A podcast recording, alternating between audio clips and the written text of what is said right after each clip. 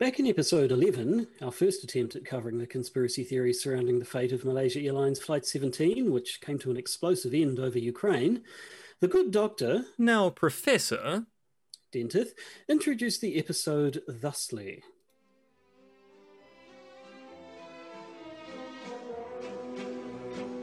Planes filled with corpses and CIA agents, theories by Henry, Lincoln, and Baigent, disinformation spread on the wings. These are a few of my favorite things. Twin towers falling and passports are burning. Conspiracy theorists and theories are churning. Government denials don't take out the sting. These are a few of my favorite things. When the government slights and the theorist sings. When I'm feeling sad, I simply remember my favorite things and I don't feel so bad.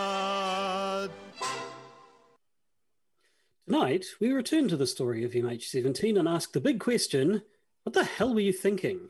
well, There we were discussing the serious loss of life of 298 people, and you thought starting the episode with a musical number was a good idea. well, do you see, No, you see. You see. Are the victims of conspiracy just your playthings, Professor? Are they? Are they? Answer me. yes, Sorry, what? yes. Years and years of studying and looking into conspiracies and conspiracy theories has inured me, and now I feel nothing. Indeed, I can't even bring myself to sing anymore. The delight of the sound of music is gone. No more rocking to the Rocky Horror Picture Show. Even cabaret is just a taste of ash in my mouth. Hmm. You you see, I hate every conspiracy I see, from theory A to theory Z. No, you'll never make a theorist out of me. Ah. Oh my god, I was wrong. I was a conspiracy theorist all along. You finally made a theorist. Come on. Fine. We finally made a theorist. Oh, you finally made a theorist out of me. I love you, Dr. Zaius. I feel used.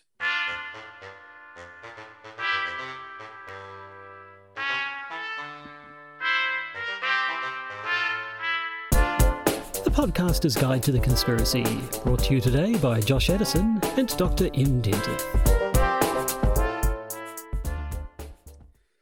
Hello and welcome to the Podcaster's Guide to the Conspiracy. Uh, I am Josh Edison. They are Dr. Well, now Associate Professor M. Dentith.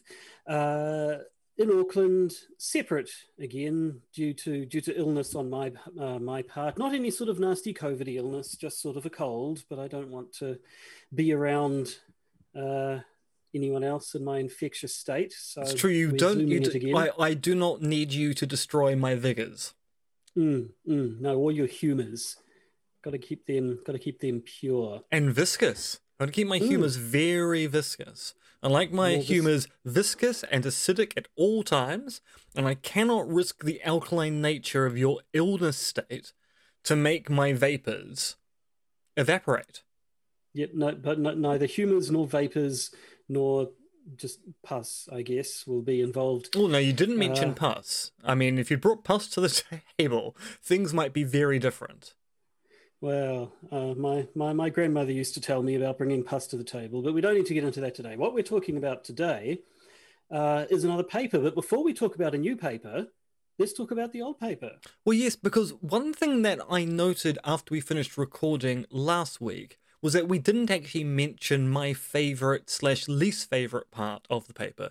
And in part, this is because, as we noted in the discussion of Juha's paper last week, the first section after the introduction basically reads as a recap or reiteration of the stuff he'd done in a paper earlier that year.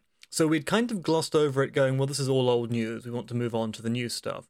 But there's one particular point towards the end of the first section proper after the introduction where Juha writes The explanations of social events provided by historians and social scientists tend to be relatively boring, as they refer to all kinds of accidents and unintentional side effects of actions, whereas conspiratorial explanations resemble action movies. Now, I think that seems both a bit of a stretch and a false dilemma to boot. What about you, Josh?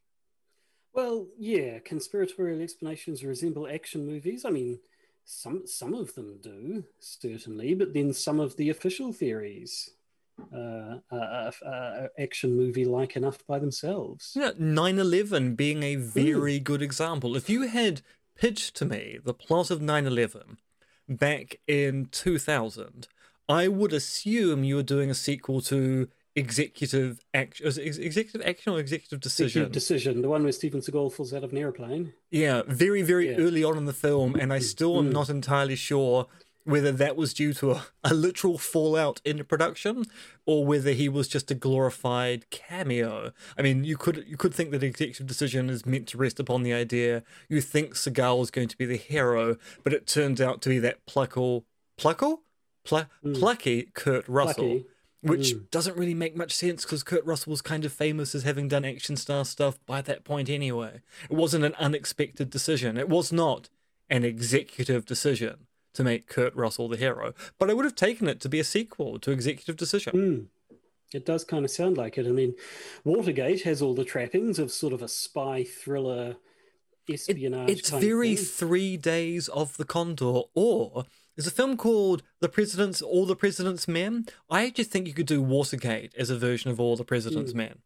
Although actually, Watergate, I mean, the, half the reason why it all came out was that it was so comically badly done. So it might actually be more of a more of a bit of a farce, more of a bit of a, a parody of a thriller, but nevertheless cinematic.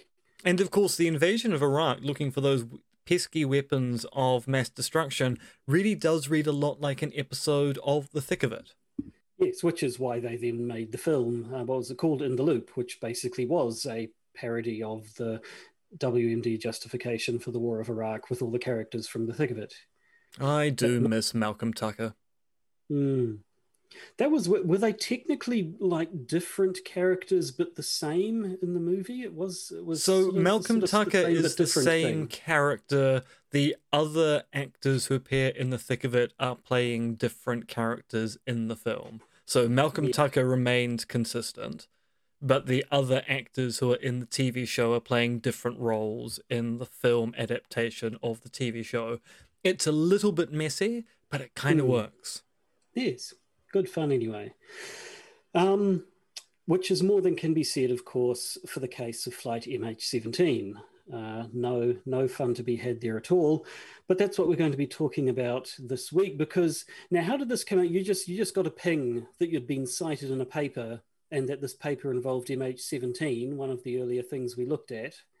Yes, that... so basically, like most academics, I'm signed up to a whole bunch of websites which act as repositories for papers. So I'm signed up to academia.edu, researchgate.net, Phil People, which is actually an open access repository, which means that you get notifications when papers are posted to those sites which are in your research specialty.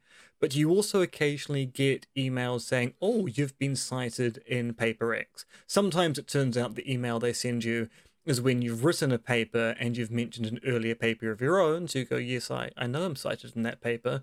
I cited myself in that paper.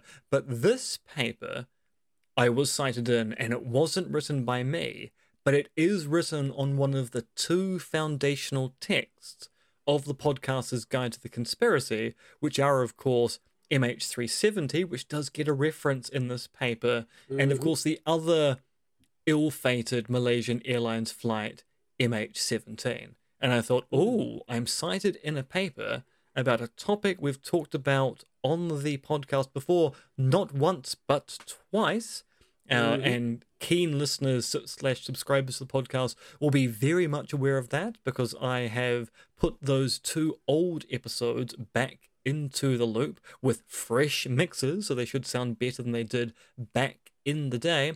To kind of remind you that we've talked about this in the past, and thus we might be able to link what we're going to talk about today with stuff that we talked about all the way back in 2014 and 2016.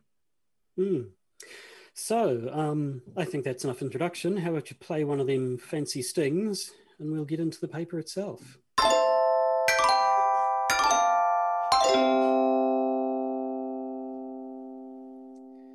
Right, so the paper we're looking at today is called The Impact of Russian Anti Western Conspiracy Theories on the Status Related Conflict in Ukraine The Case of Flight MH17.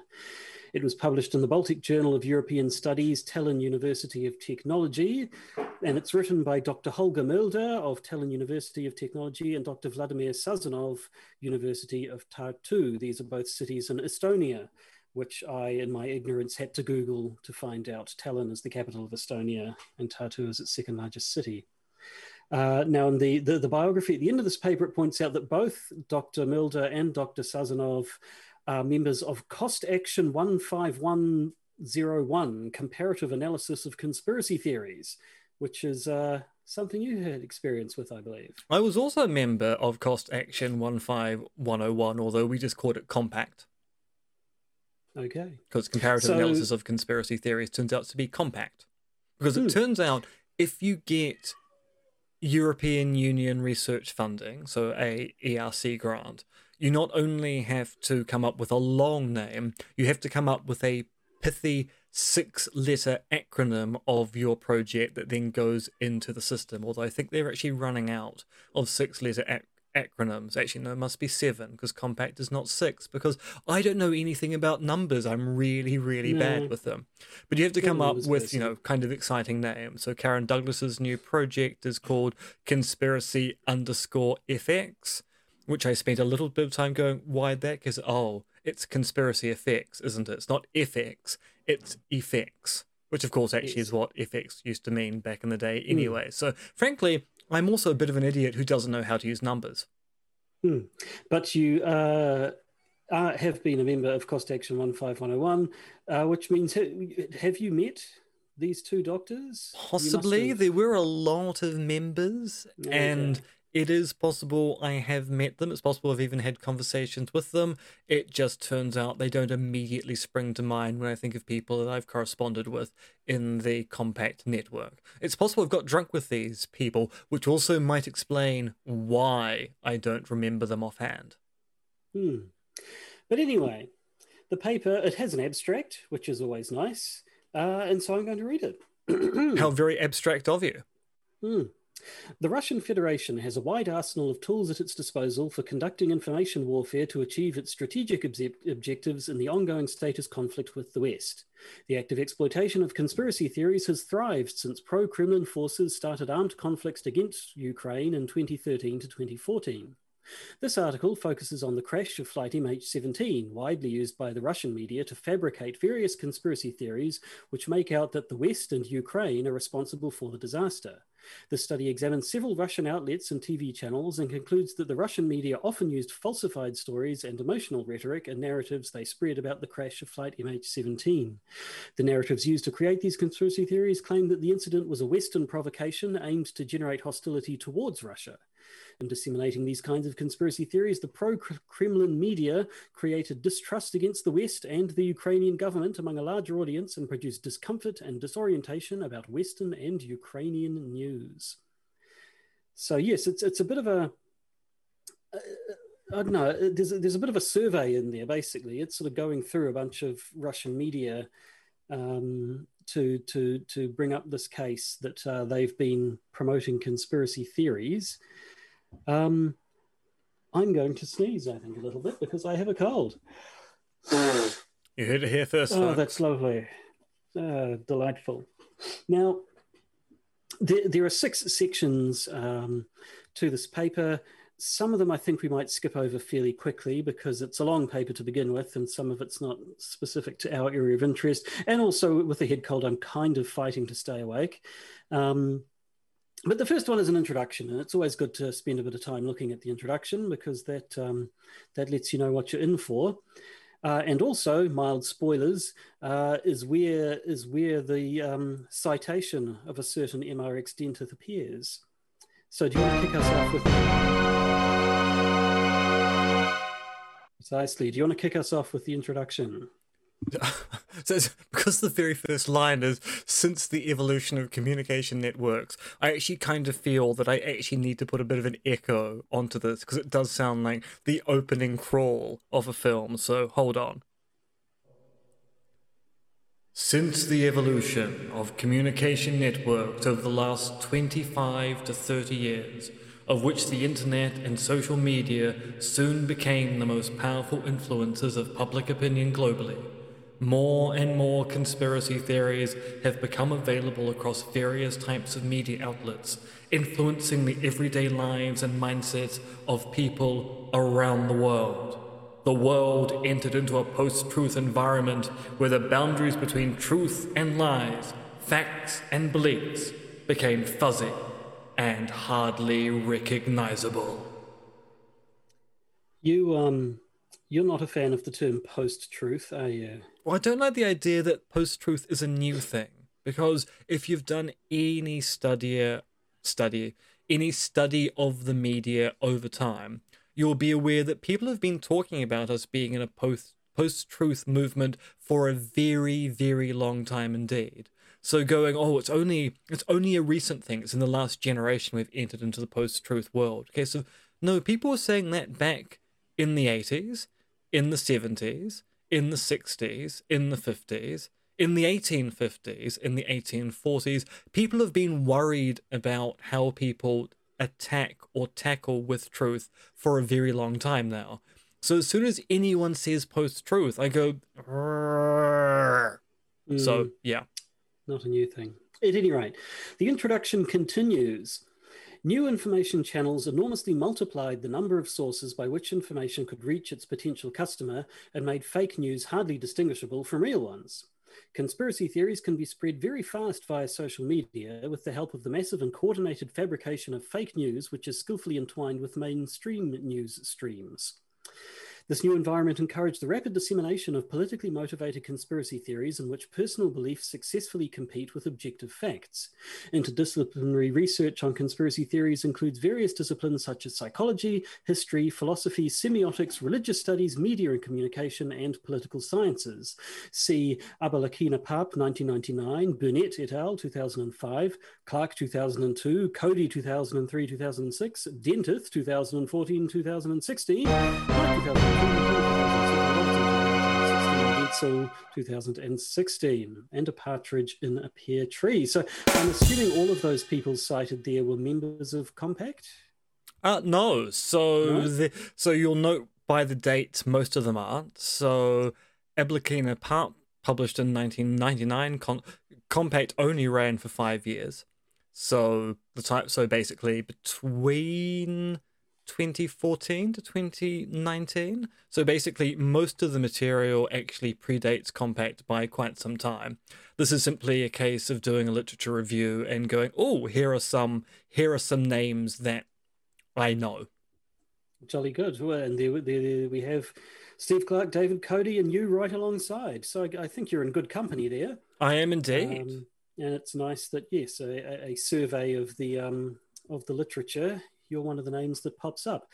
Um, I think that is the extent to which you are cited in this paper. It is indeed. Basically, I appear in the introduction, and then it's basically just Russia, Russia, Russia the entire time. They've got a really big hard on for Russia in this paper, always going on about Russia. Imperial Russia, Communist Russia, post communist Russia. It's just Russia, Russia, Russia. Not enough time spent on me far too much time spent on the topic of the paper, which is Russia and its attitude towards stories around MH17. I am delighted, absolutely mm. delighted.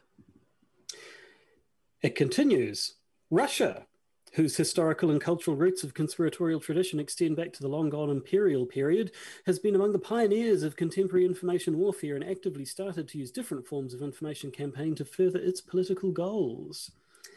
Um, so yes, you're right. It is all about Russia, and uh, goes on a little bit longer and then finishes off um, The current study focuses on a selected sample of the Russian media, e.g., TV channels, news agencies, publications, and digital media, and examines their connection with the conspiracy theories that emerged concerning the catastrophe of Malaysia Airlines Flight 17, or MH17, which was shot down on 14th of July 2014 during the course of armed conflict between Ukraine and the pro-Kremlin rebels in Donbass, which apparently is the southern region of Ukraine, where all this is going on. Uh, this article argues that the Russian media often turned to anti-Western conspiracy theories in order to support Russian information campaigns against Ukraine and to justify the accusation of responsibility of the West and Ukraine over the downing of Flight MH17. So no, no, no, uh, no mysteries about what it is they're going to be covering in this paper. No, and as we'll see in section three, they're going to give a potted history of exactly how Russian information control works. And in section four, they're going to state quite explicitly that they think that the downing of the MH17 really was just an accident, but that Russia has used that accident to launder particular conspiracy theories to kind of cement its control both of its internal population and also to kind of cause issues for people overseas. But what we should do before we get on to the kind of nitty gritty is talk a little bit about Section 2 with hmm. respect mm. to how they define the term conspiracy theory. Yes, Section 2 is methods and data sample, which yeah, is, is sort of part of the stuff that is that is not of so much interest to us, but um, it does it does start with a bit of definitions, which is what a, a good philosopher is always interested in. They they start section two by saying the term conspiracy theory has been defined as a specific type of communication process which gives a proposed explanation of some historical event or events in terms of the significant causal agency of a relatively small group of persons, conspirators, acting in secret. And um, where do they get this definition from? They get it from a, a, what no other than one Brian L. Keeley, and also uh, the the type of communication process is referenced to a, a Wenzel. I don't know this person, but um, in 2016 they wrote a piece called "Political Potentiality of Conspiracy Theories," where they've taken this I, this this part of the definition that a conspiracy theory is a specific type of communication process. Now, Lexia is, I believe, a journal in semiotics.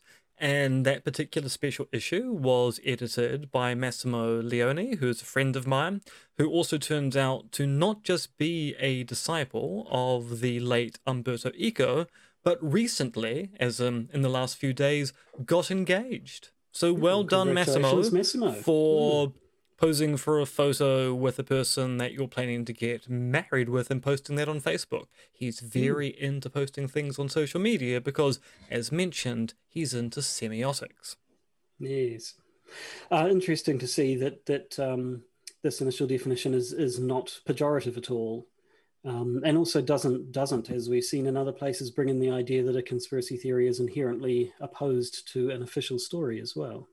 No, and actually, what makes this particular article interesting is it doesn't really need to go into that particular discussion because it is widely agreed that the downing of flight MH17 really was a tragic accident. So it's very much focused on okay, so given it was an accident, but there are some unwarranted conspiracy theories out there, what can we say about what Russia is doing with those theories? So they don't need to go into we're going to have a labored debate about whether conspiracy theories can be warranted or unwarranted. They're simply going, look, in this particular case, we are concerned about a very particular unwarranted conspiracy theory and how it's been used for political purpose. Hmm. First, we have, uh, though, move on to section three Russia's conspiratorial legacy and the status conflict with the West, which is one, two, three, three and a bit pages of history that we can probably probably skip largely over. But basically, it points out that um, uh, Russia has a long history of promoting conspiracy theories, and it has a long history of uh, being conspired against and people promoting conspiracy theories against it. Um, so I mean, when you think about Russian conspiracy theories, you've got the Tsarist hoax of the elder pro- of the protocols of the elders of Zion, which is pre-communist. You've then, of course, got the various great terror plots that went on during the communist era. Uh, one quote they've got here During the Soviet era, the belief that Western countries were dreaming of the annihilation and humiliation of the Soviet Union was overwhelmingly disseminated in the society. And of course, the Soviets weren't wrong. There were people in the West that were dreaming of the annihilation and hum, hum, hum, oh, hum, I can't say humiliation. I can't even say that. Humiliation. Now. Humiliation. What an interesting mm. word you people use. Humiliation. Yes. So they they weren't wrong. I mean, it may well have been a feel that there was a threat from an outside force, but it was a threat that did actually exist. Mm. Um, I think the only thing that this section is a little bit um, is a little bit of exceptionalism. Perhaps they kind of make it sound like this is specifically a Russian issue, but um, governments all over the world conspire and are conspired against pretty much all the time. And this is very much a story about a country which has been under autocratic control for a very long time. And you might think that actually what we're seeing here isn't really specific to Russia. It's probably more generally something we see in autocratic societies, which is not to say you don't see it outside of autocratic societies, but it does seem to be a feature of autocracies that you have this particular type of control, whether it be Russia, whether it be North Korea, or whether it be kind of one party states, which are technically democracies, and yet only one party ever seems to be in control. Mm. So yes, not specific to Russia, but since Russia's the uh, what they're concentrating on in this paper, I guess it's it makes sense that that's the other ones they're talking about. But um, skipping over the rest of that section, we get to section four, the MH17 story, which is is basically a bit of a rundown of the whole history of the MH17 event and uh, what took place around it. Um, so it starts with. Uh, a little summary. Uh, in July 2014, heated battles between the armed forces of Ukraine and pro Russian rebels took place in Donbass. Ukrainian units tried to cut off rebel supply lines coming from Russia in the area of Shakhtarsk. During the Battle of Shakhtarsk, a Malaysian civilian aircraft carrying the designation of Flight MH17 from Amsterdam to Kuala Lumpur was most probably accidentally shot down in the area. Before the incident, several Ukrainian aircraft were shot down over rebel controlled territory. Telephone calls made by the rebels and recorded by the Ukrainians led to the conclusion that Boeing 777 200ER had been shot down by mistake, as it was thought to be the Ukrainian airplane AN 26. And that's so according away, to the yes, Dutch Safety Board, who were the ones who did the major mm. investigation into the fate of MH17. Yes, and we'll be getting to investigations by the Dutch uh, a little that, bit later. That sounds a bit rude. Investigations mm. by the Dutch. Ooh, uh. it does sound like yes. I, I, think that might be my favourite euphemism now. I'll have to find more excuses to use it. Have you been investigated by the Dutch recently? Oh, and constantly. also, do you want to be? Just yeah, you don't even have to ask. Um, Look, Josh, I, I will always get consent to investigate you in a Dutch fashion. Fair enough.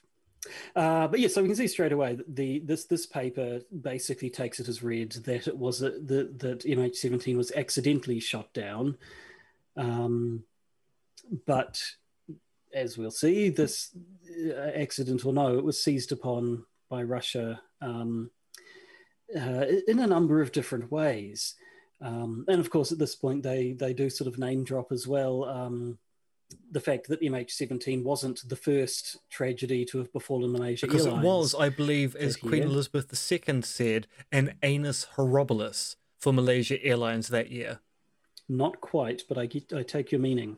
Um, the paper itself says a little bit later Nevertheless, Russia actively targeted this tragic event involving a scheduled international passenger flight to promote conspiracy theories, accusing Ukraine and the West of using civilian lives to fuel the war of Donbass. These conspiracy theories gained traction from the fact that the crash of Flight MH17 was not the first incident of its type, with the Boeing 777 of Malaysia Airlines flight MH370 mysteriously disappearing in March 2014 on its journey from Kuala Lumpur to Beijing, allegedly over the Indian Ocean and far away from its route. No rational explanation information has been found how the plane deviated from such a course, nor any sign that confirm to confirm that the plane fell. Now, we'll actually be returning back to the story of MH370 in our bonus episode this week because my do we have some updates for you about mm. that story. But let's let's leave 370 to one side and focus on 17, which according to my my calculus comes before 370 and yet occurred afterwards. That seems mm. a bit hmm. fishy. It does a little. Someone's been tinkering with the time stream, perhaps. Indeed, um, Section 14 talks about the various ways that Russia sort of weaponized the story and produced a bunch of so, uh, Section 14. There aren't there aren't 14 sections in this paper. What paper have you so been reading? I'm getting I'm getting my fours and my 17s mixed up. Clearly. Don't worry. When I was actually doing the the prep for this episode, I kept on calling the flight MH11 because it turns out that our 11th episode was on flight MH17, MH17 and yes. so I kept on writing about MH11. It was very confusing because then I was trying to do mm. searches for information about flight M- MH11, and it turns out there are there's there's very little information about flight MH11, which is itself very mysterious. What mm. is it hmm. they don't want us to know? About flight MH11, which I'm assuming must have occurred somewhere between MH17 and MH370.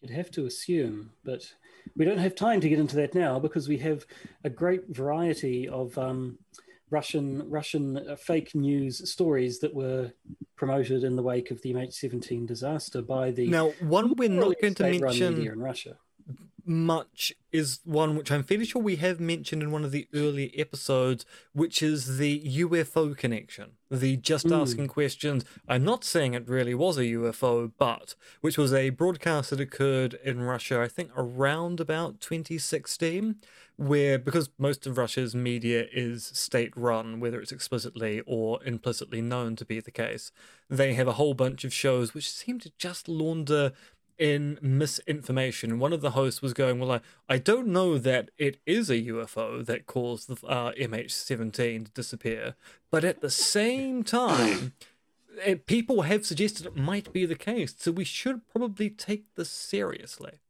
Which appears to ah, just be a case of, of law, law, laundering disinformation in order to distract people from the awkward situation going on in the Ukraine at the time.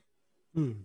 And thank you for giving me cover for a large sneeze there. If I'd had a bit more warning, I probably could have muted, but no such luck.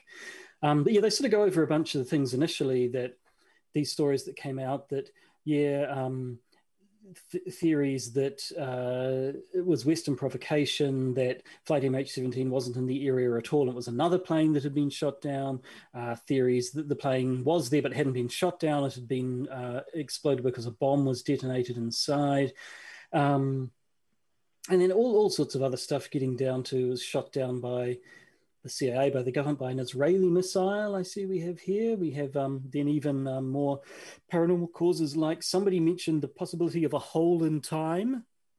So there you go. There's your wacky numerological hijinks. Um, planes that that yes, three three MH370.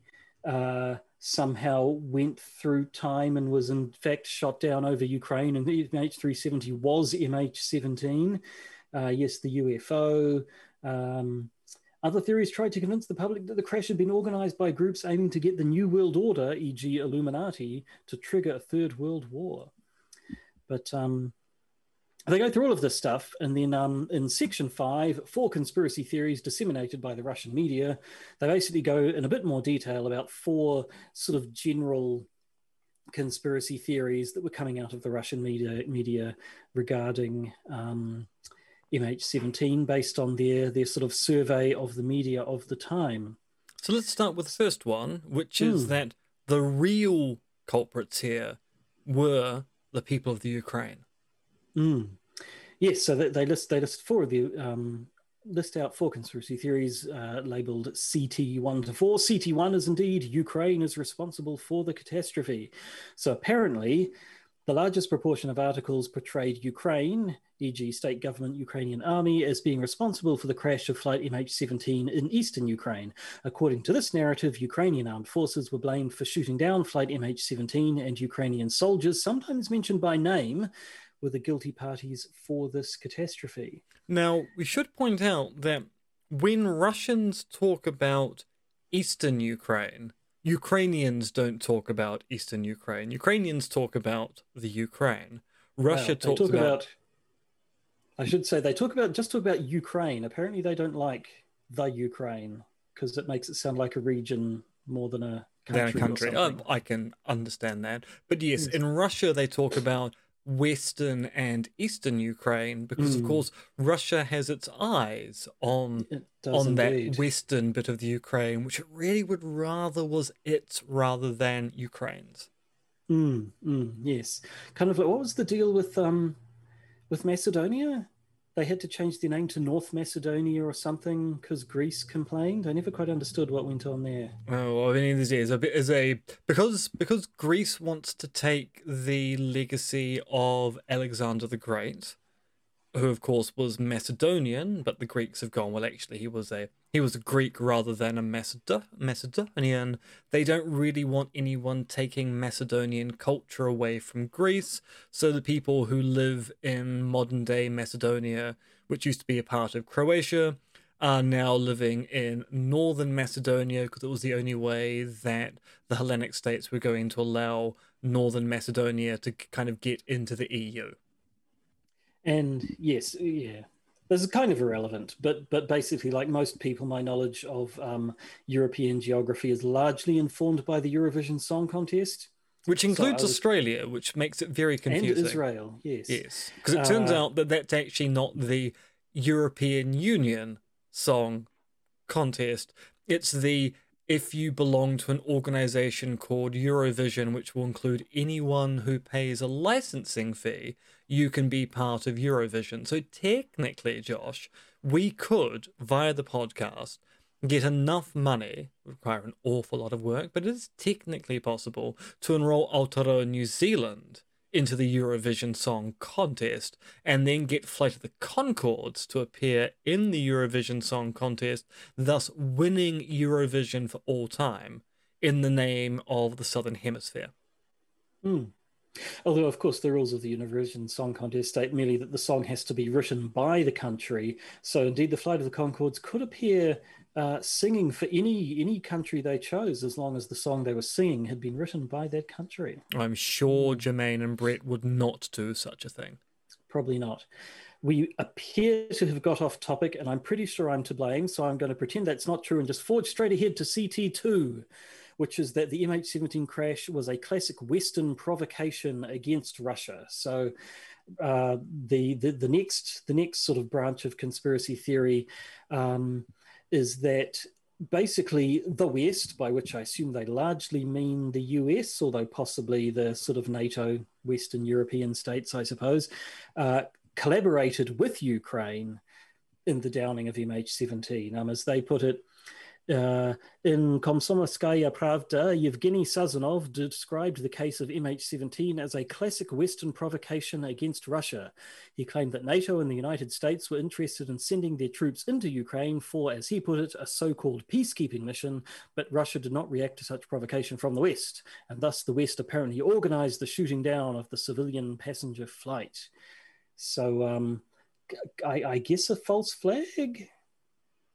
Yes, and indeed, actually, what's interesting is that this particular Russian also linked 9 11 as a false flag to the events in Ukraine as well. So, going, well, look, America did it in the past with respect to the destruction of the Twin Towers in New York. And here we've got another example of an action which is beneficial to the Americans coming in and doing a bit of peacekeeping, in air quotes, so if we think that 9 11 was a false flag, we should think the downing of MH17 is a false flag as well. Mm.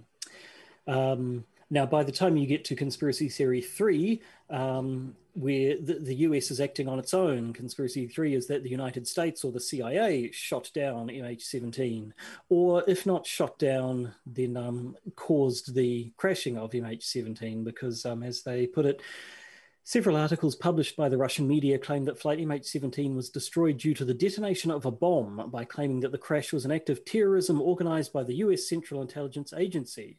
The CIA was also, however, directly accused of shooting down the airplane. So, one way or another, they claim that um, the US themselves directly uh, caused, the, caused the crash of MH17, either by shooting it down by their own means or by putting planting a bomb on the plane and then claiming that it had been shot down after the fact.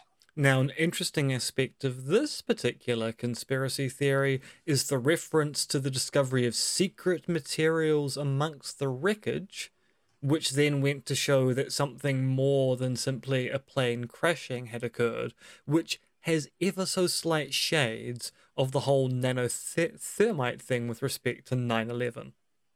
Hmm and then it would sort of get extra conspiratorial because when um, they question the US's investigation of what was going on because if the US was behind it, then the investigators were actually secretly investigating themselves. Which, would be a bit of a problem if the US were in fact behind the event. True. And actually, that and brings us in quite nicely to conspiracy theory mm. four, which portrays the Dutch as being the real villains of the piece. Yes, um, you can talk about that one because I'm going to blow my noise no- nose noisily, but I'm going to mute myself first. Yes, you blow your noisily nose. So this one goes, although this narrative was mostly disseminated by fringe portals and outlets such as the information agency of the Russian public movement Renaissance, the Golden Era, it has still been widely used in Russian media and social media. This conspiracy theory relies on obvious facts such as how Flight MH17 was flying from Amsterdam to Kuala Lumpur, which makes the Netherlands and its government easy targets for conspiratorial accusations, together with the fact that the government of the Netherlands started an investigation into the crash of Flight MH17. And in this case, they're saying, look, MH17 was bombed rather than shot down and where did that bomb originate? Amsterdam. Yes, yes if, if the flight had originated from the Netherlands, then that must have been when the bomb got put on the plane. Um, and the suggestion is that uh, the Netherlands themselves were behind it. Uh, thank now, you for reading that out to our, to our yeah. listeners at home. You can assume that I was just noisily blowing my nose the entire time that Em was speaking, and I'm now completely devoid of mucus. That's not quite true, but it's a You'll never be completely devoid of no, mucus. No. Mucus is what keeps you together. It's true. Now, actually, what uh, is interesting about this particular thing was that it had never really occurred to me to ask why did the ne- Netherlands do the investigation into the fate of MH17. But of course, they would do the investigation to the fate of a flight that left their region to go mm. elsewhere. They are they are the port of origin. It makes sense that they would then do the investigation into what happened to the flight after it left their airspace. Mm. Um, it, these theories apparently made a lot of claims that uh, witnesses heard more than one explosion. So um, more than one gunshot. More than mm, one gunshot. That yes. sounds very JFK-esque. Yes, like one of them had one of one of the one of the shells that hit the plane had come from a, gla- a grassy knoll of some sort. Um, they so, so uh, the quote from the paper. Uh, this paper says all witnesses say that they heard several explosions in the air. Some witnesses say they heard two explosions. Others mention three. But the Russian system Buk, which is the the kind of anti-aircraft thing that supposedly shot down the plane. Uh, can make just one explosion. If it is ever if it ever has to be proven the plane was blown up, the Netherlands will be fully responsible for the fact the plane took off from their airport with the bomb on board.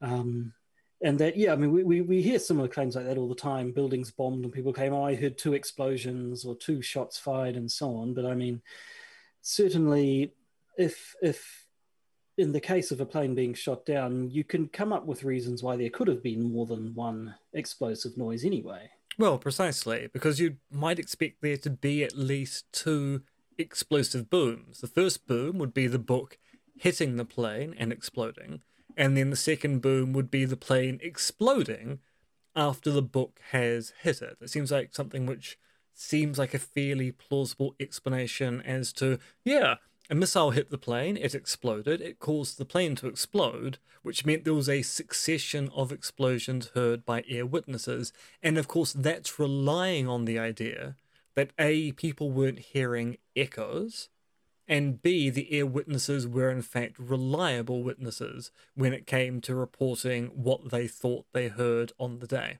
Because, of course, the mm. other explosion you might hear is thing hits plane, plane explodes, plane hits ground, plane explodes again. Mm.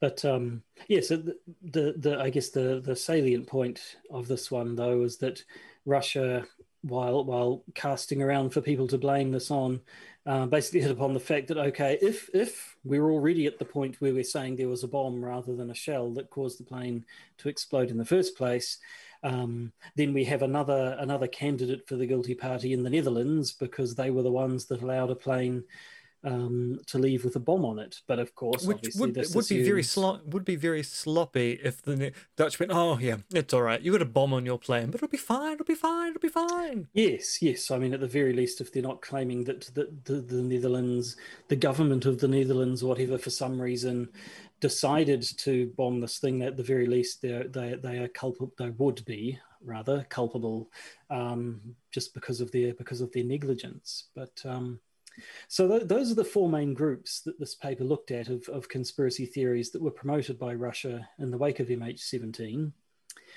Um, and that, that just kind of leads into the conclusion, basically. Um, this paper isn't, it, it doesn't seem to sort of advance an argument as much as we might expect from, say, a, paper in the philosophical disciplines. It's more of sort of a media survey, you know, but it certainly seeks to prove a point. Um, and it, it summarizes all of this in section six, which is, of course, the conclusion. And the conclusion uh, is short enough that we can probably read the whole thing out in once. Should we do it a paragraph at a time? I think so. Okay, you start. The conflict in Ukraine, which broke out in 2013 to 2014, immediately became part of an enhanced status related conflict between the Russian Federation and the West anti Western feelings emerged and started to attract the political elite of the Russian Empire after the Crimean War of the mid 19th century, a time when many prominent representatives of the Russian elites felt themselves betrayed by the West. Since then, Russia has started to promote more forcefully the idea of Russia as a unique civilization suffering under constant attack from the West in their secret aim to govern the whole world. During the Soviet regime, conspiracy theories about the West reached their peak in official propaganda. But these misperceptions did not dissipate along with the dissolution of the Soviet Union as Russia continued its civilizational battles. I'm surprised they didn't put scare quotes around the word secret in the West's secret aim to govern the whole world. Because but at any rate. I mean, arguably the West does have a secret aim to govern the whole world. I mean it's not it's not implausible to believe that well, yeah, I was going to say it's it's not really much of a secret that they do. Um, at any rate, the conclusion continues. The vast majority of conspiracy theories present in this content analysis blame Ukraine for the incident. The rest portray the West, the United States, and more rarely the Netherlands as responsible for the catastrophe of Flight MH17. Nevertheless, almost all the narratives disseminated by the Russian media concerning Flight MH17 firmly prove its link to the status conflict between Russia and the West, which is strategically promoted by the Russian Federation in its attempt to increase the impact it has on international relations. In this conflict, Ukraine has been portrayed as a puppet state which is heavily dependent on on its Western hosts. Such articles often feature interviews with people who allegedly possess secret materials on the MH17 crash, which prove that Russia and pro Russian rebels could not possibly have organized this crash and that it was done by Ukraine and the West.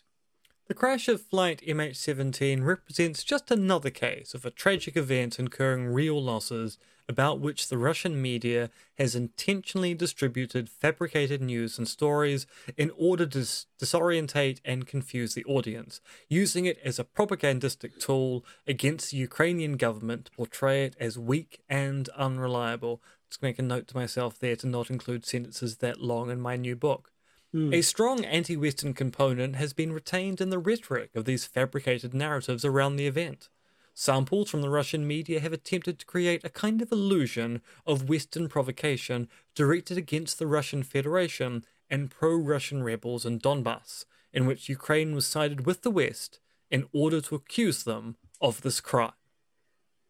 So there you have it. Um, a conclusion that I don't think would come as a massive surprise to anyone, really, that the Russian government has disseminated a whole bunch of conspiracy theories um, around an issue to do with Ukraine. Uh, but but but an interesting uh, an interesting journey to get there nonetheless. It's not the sort of paper I'm used to reading. Um, yes, but, I must. But, but I wanted something more substantive as a conclusion. Truth be told, because it really does. Given the title of the paper is, and let me just scroll all the way back up to it because I can't. The impact of Russian anti-Western conspiracy theories on the status-related conflict in Ukraine, the case of Flight MH17. I kind of wanted there to be more discussion of the impact. It's more a description of Russian mm. anti Western conspiracy theories on the status related conflict, but it doesn't really say much about the impact of those theories. How persuasive were they? How commonly believed are they? Are they taken seriously within the Russian Federation? Are they useful in kind of stirring support for Russia in Western nations by people who are skeptical of their Western governments. I kind of wanted to look into that as to have these conspiracy theories, which are, in the terms of the paper, unwarranted, have they been successfully weaponized both in Russia and outside of it? And also, arguably, what have they done in the conflict in the Ukraine? Mm. Yes, yes, I suppose for a paper that, that is all about the impact. It doesn't say a lot more other around the impact other than it had one. Um, so yes, a, a, a, nice overview of of of a, an area of conspiracy theories, but um, maybe a bit light on on actual uh, uh, conclusion, I suppose. Nevertheless, you were cited in it, and that's kind of interesting. Well, yeah, and you know, this is probably going to happen more and more with time. Mm-hmm.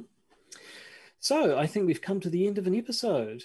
Um, so before I once again revert to being a, a fountain of mucus and, and horrible sounds, um, I'm just going to, to go retreat into a box of tissues, leaving you merely with the thought that I say goodbye.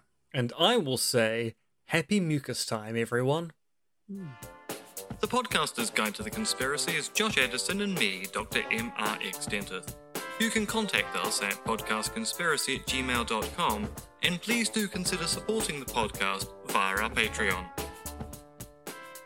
And remember, Soylent Green is meeples.